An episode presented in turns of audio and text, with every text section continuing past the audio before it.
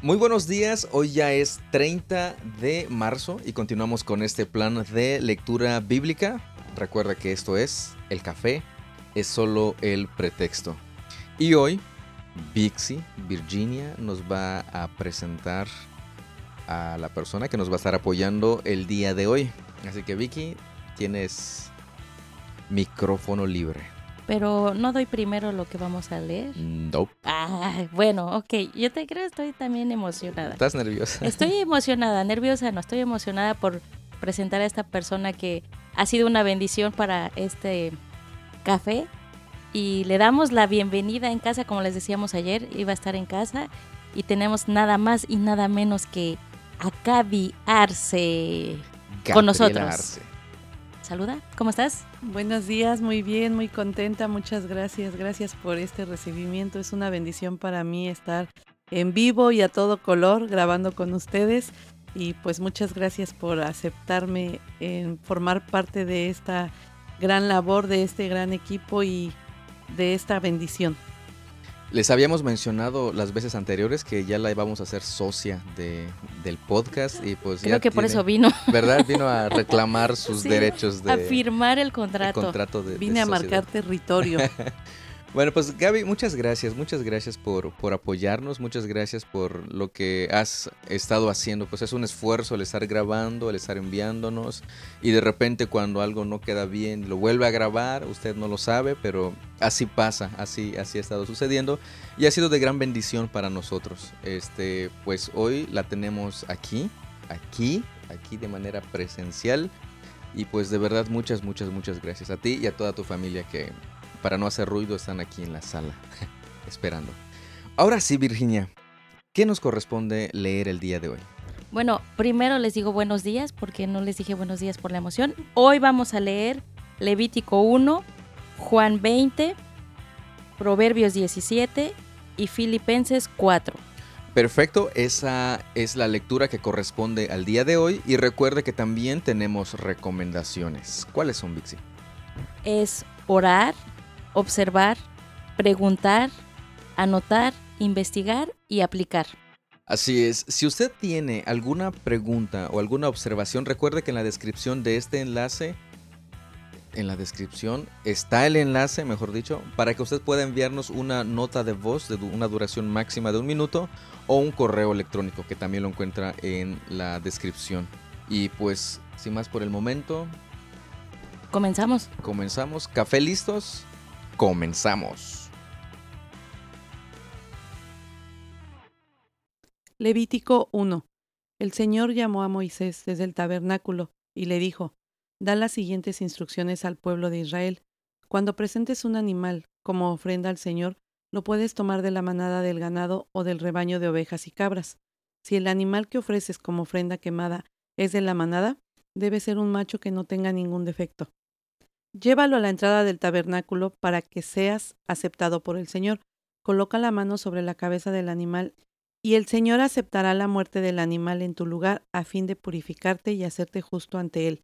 Luego matarás al becerro en la presencia del Señor y los hijos de Aarón, los sacerdotes, ofrecerán la sangre del animal al salpicarla por todos los lados del altar que está a la entrada del tabernáculo.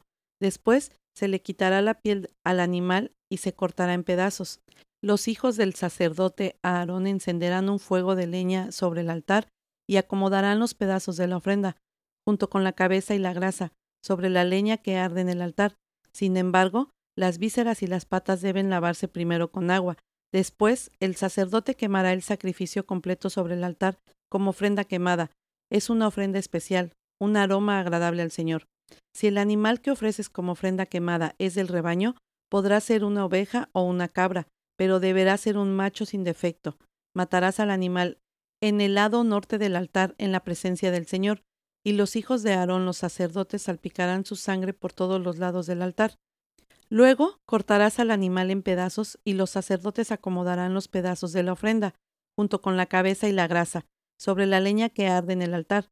Sin embargo, las vísceras y las patas deben lavarse primero con agua, Después, el sacerdote quemará el sacrificio completo sobre el altar como ofrenda quemada.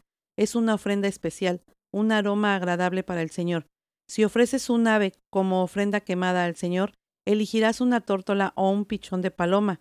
El sacerdote llevará el ave al altar, le arrancará la cabeza y la quemará sobre el altar, pero primero deberá escurrir la sangre y dejarla correr sobre un costado del altar. El sacerdote también debe quitarle el buche y las plumas, y echarlos en las cenizas al lado oriental del altar. Luego, sujetando el ave por las alas, el sacerdote la abrirá, pero sin despedazarla. Después la quemará como ofrenda quemada sobre la leña que arde en el altar. Es una ofrenda especial, un aroma agradable al Señor. Como usted habrá notado, iniciamos hoy el libro de Levítico y justamente inicia con todo este procedimiento que los sacerdotes debían hacer. De hecho, uno de los temas principales de Levítico es la santidad y todo lo que se tenía que hacer como sacerdote del Señor. Aquí usted va a encontrar el procedimiento, incluso así lo menciona, para las ofrendas quemadas. Preguntas que puede usted hacerse.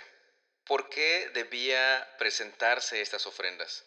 ¿Por qué debía presentarse de la manera en cómo nos lo presenta? ¿Por qué tenían que ser estos animales? ¿Por qué se tenía que quemar? ¿Qué es lo que simbolizaba? ¿Y qué es lo que el pueblo obtenía al hacer esto?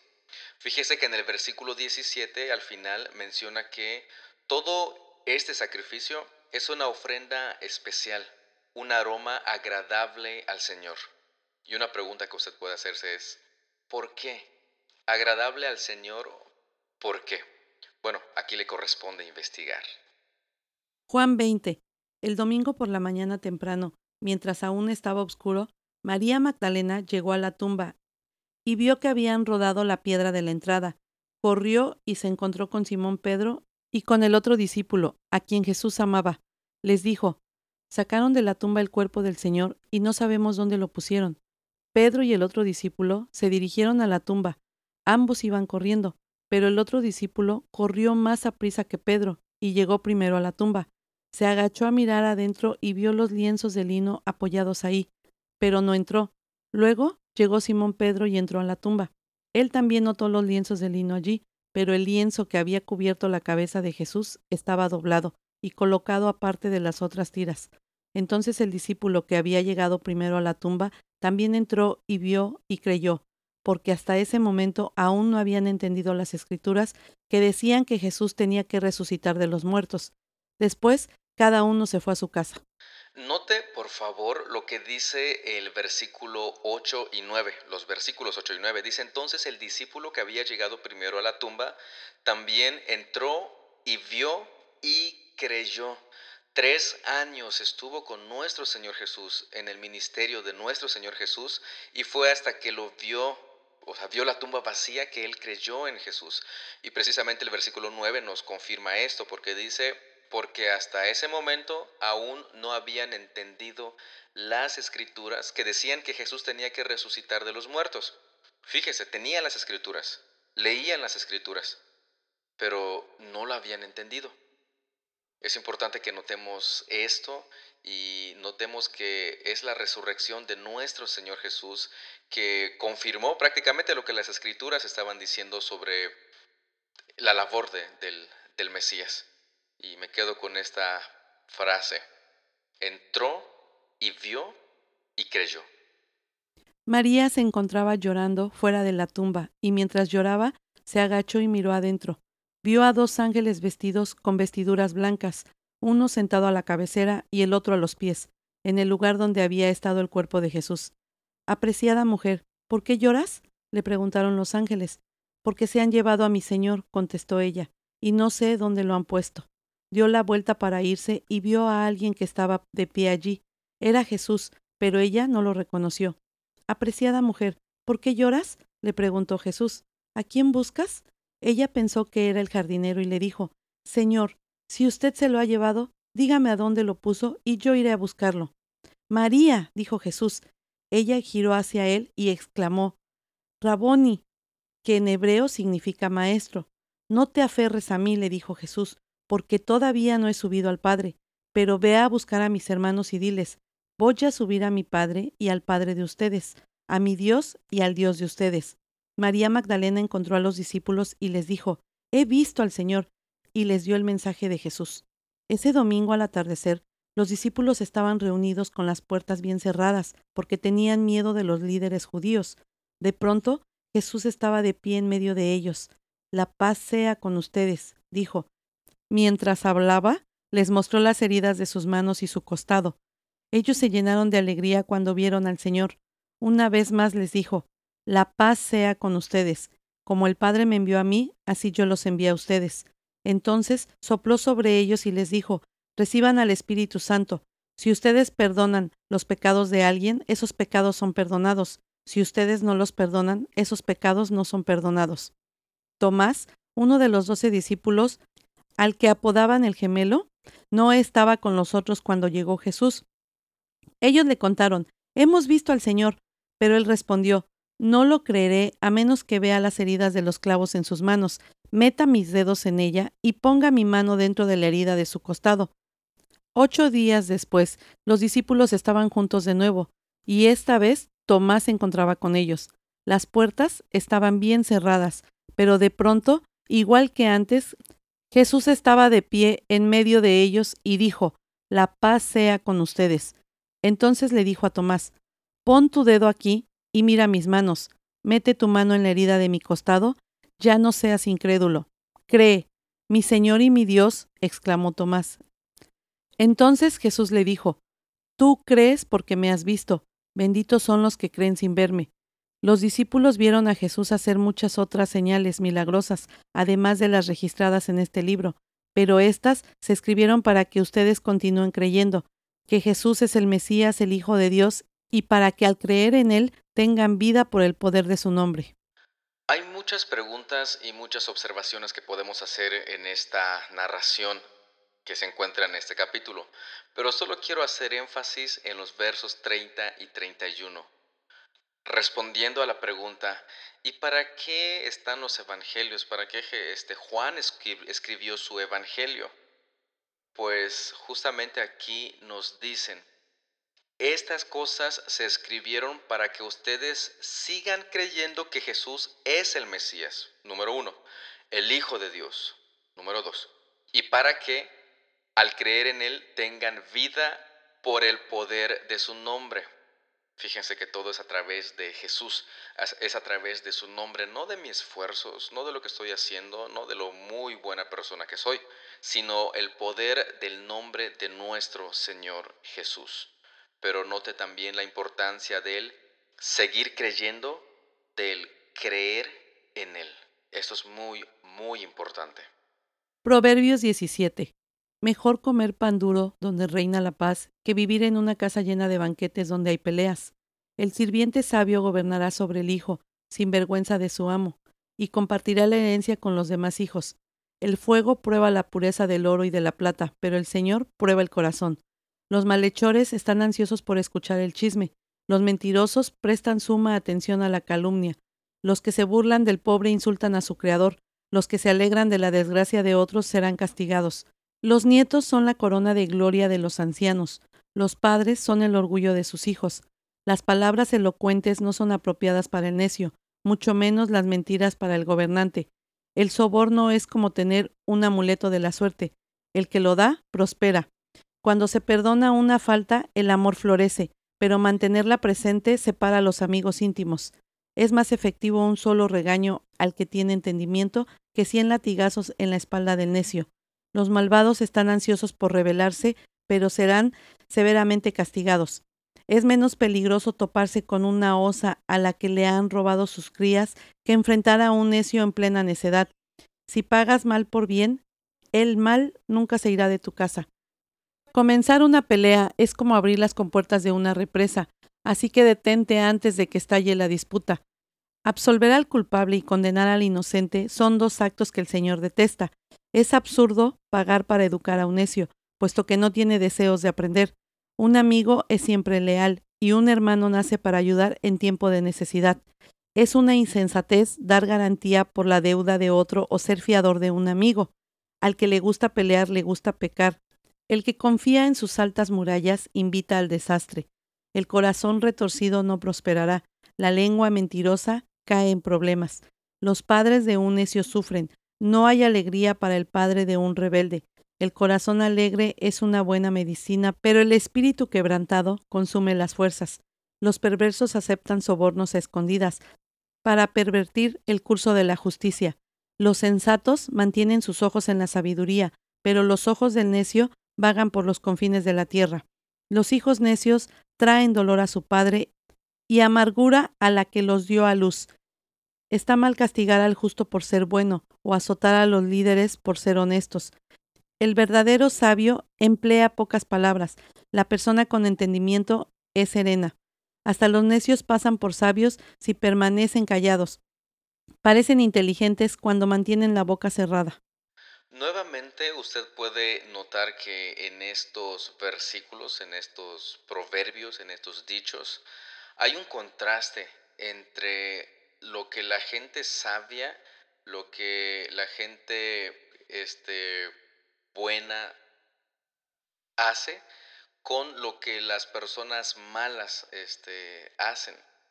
Pero también presenta este, proverbios como el versículo 3, el fuego prueba la pureza del oro y de la plata, pero el Señor prueba el corazón. Y es precisamente aquí donde quiero hacer una observación.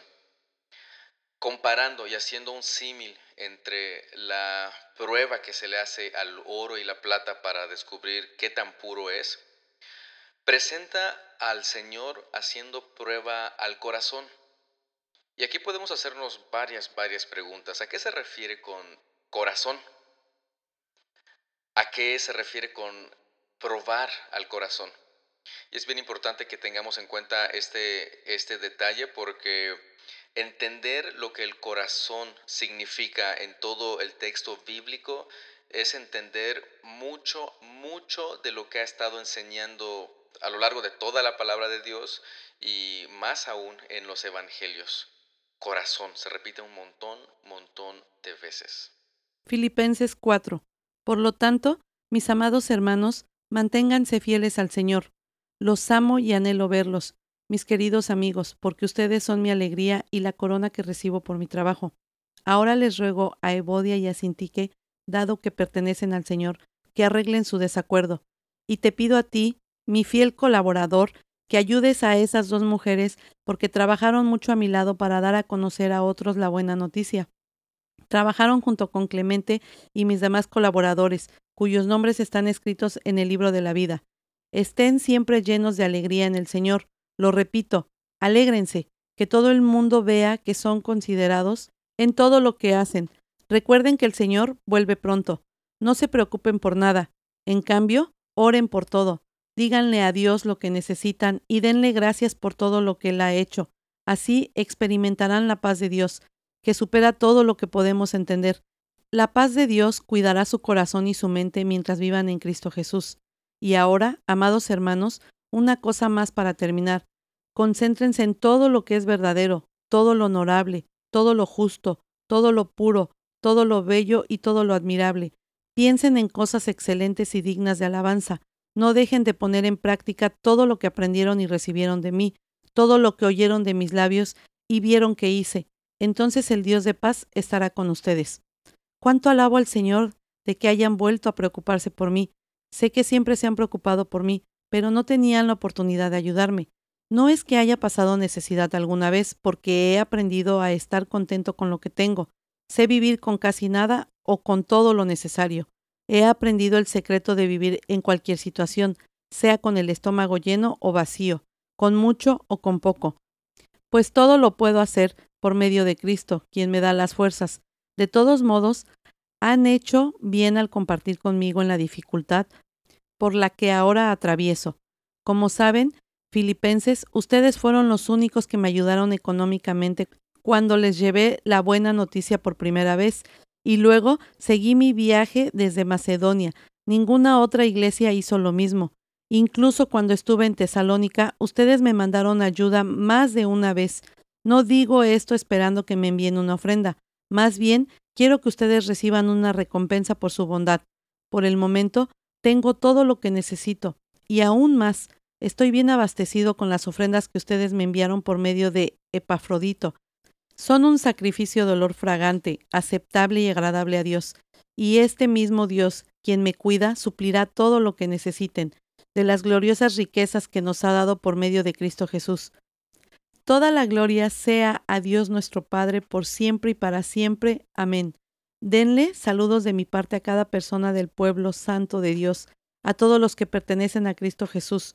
Los hermanos que están conmigo envían saludos. Los demás del pueblo de Dios también les envían saludos, en particular los de la casa de César. Que la gracia del Señor Jesucristo sea con el espíritu de cada uno de ustedes. Hay muchas observaciones que podemos hacer en este capítulo, muchas preguntas también y muchas investigaciones que debemos de hacer. Pero solamente quiero enfocarme en un versículo muy, muy conocido. Y es el famoso versículo de todo lo puedo en Cristo que me fortalece, que está en el verso 13. Este texto es utilizado una y otra vez fuera de su contexto. O sea que si quiero este, comprarme mañana mismo un carro, todo lo puedo porque Cristo me fortalece. No, definitivamente no. Uno de los peligros que corremos al sacar los textos de su contexto es utilizarlo para todo. No es un cheque en blanco, definitivamente no lo es. Podemos nosotros leer desde el verso 10 y saber a qué se está refiriendo el apóstol Pablo. Él menciona que los filipenses se habían preocupado por él cuando él tenía la necesidad y incluso menciona que dice no tenían la oportunidad de ayudarme. No que haya necesidad alguna, dice, perdón, no que haya pasado necesidad alguna vez, porque he aprendido a estar contento con lo que tengo. Fíjense, He aprendido a estar contento con lo que tengo. Contentamiento. Sé vivir con casi nada o con todo lo necesario. He aprendido el secreto de vivir en cualquier situación, sea con el estómago lleno o vacío, con mucho o con poco. Ese es el contexto. Y posteriormente dice, pues todo lo puedo hacer por medio de Cristo. No es un cheque en blanco. Es importante que entendamos y veamos este contexto, porque si no, estaremos cometiendo interpretaciones garrafales o incluso estaríamos confiando en algo que decimos que Dios dijo, que realmente nunca, nunca dijo. Y entonces oramos, ah, Señor, ¿por qué no recibo lo que estoy pidiendo? Quizá me falta fe. No es que te falte fe, estás malinterpretando las escrituras. Es importante por eso que observemos, que nos hagamos preguntas, que estudiemos, que preguntemos y más importante, pidamos la dirección del Espíritu Santo para que Él nos guíe por medio de su palabra a ser intérpretes correctos, intérpretes genuinos, e intérpretes que somos guiados por el Espíritu Santo. Así que tengamos mucho, mucho cuidado. De esta manera concluimos la lectura del día de hoy y recuerde, recuerde siempre que si usted tiene observaciones, si usted tiene preguntas, en la descripción puede encontrar el enlace para enviárnoslo. Y si usted asiste a alguna iglesia, le repetimos nuevamente, acuda con su pastor. Nosotros con gusto le podríamos apoyar, pero es responsabilidad suya acudir con su pastor y preguntarle a su pastor. En el caso de que usted no asista a alguna iglesia y tenga dudas y observaciones, o sea, no sea miembro de alguna iglesia, puede usted preguntarnos y con mucho gusto le apoyamos para encontrar una iglesia y para, este, ¿cómo se dice? Resolverle sus dudas y preguntas. Gaby, Vicky, ¿cómo se sintieron hoy? Muy contentas, felices y nerviosas. Bueno, tú. Ay, sí, ay, sí. La no, muchas gracias. Yo, yo aquí ya toda una experta. Muchas gracias por acompañarnos. Aparte de que es una bendición porque eres mi hermana el tenerte aquí y, y poder compartir parte de lo que hacemos, este, me encantó. Entonces, muchísimas gracias por acompañarnos el día de hoy y tomar de tu tiempo de vacaciones para grabar.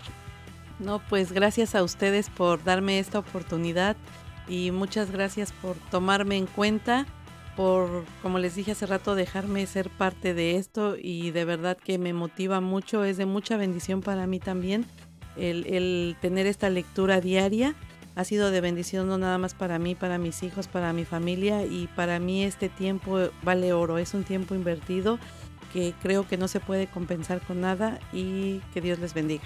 Los amo. Muchas, muchas gracias Gaby, nuevamente muchas, muchas gracias por tu valioso apoyo y pues continuamos, continuamos, este, nos restan poco más de 265 días. Todavía, sí, acercándonos a los 100. A los 100 días que vamos a celebrar una pachangota por, por estos rumbos. Bueno, creo que es todo, ¿verdad? Sí, eso es todo el día de hoy. Muchas, muchas gracias a usted por su tiempo. Muchas gracias por su atención. Dios los bendiga y seguimos en contacto el día de mañana con este plan de lectura. Cuídese un montón. Dios los bendiga. Hasta mañana. Hasta luego. Hasta pronto.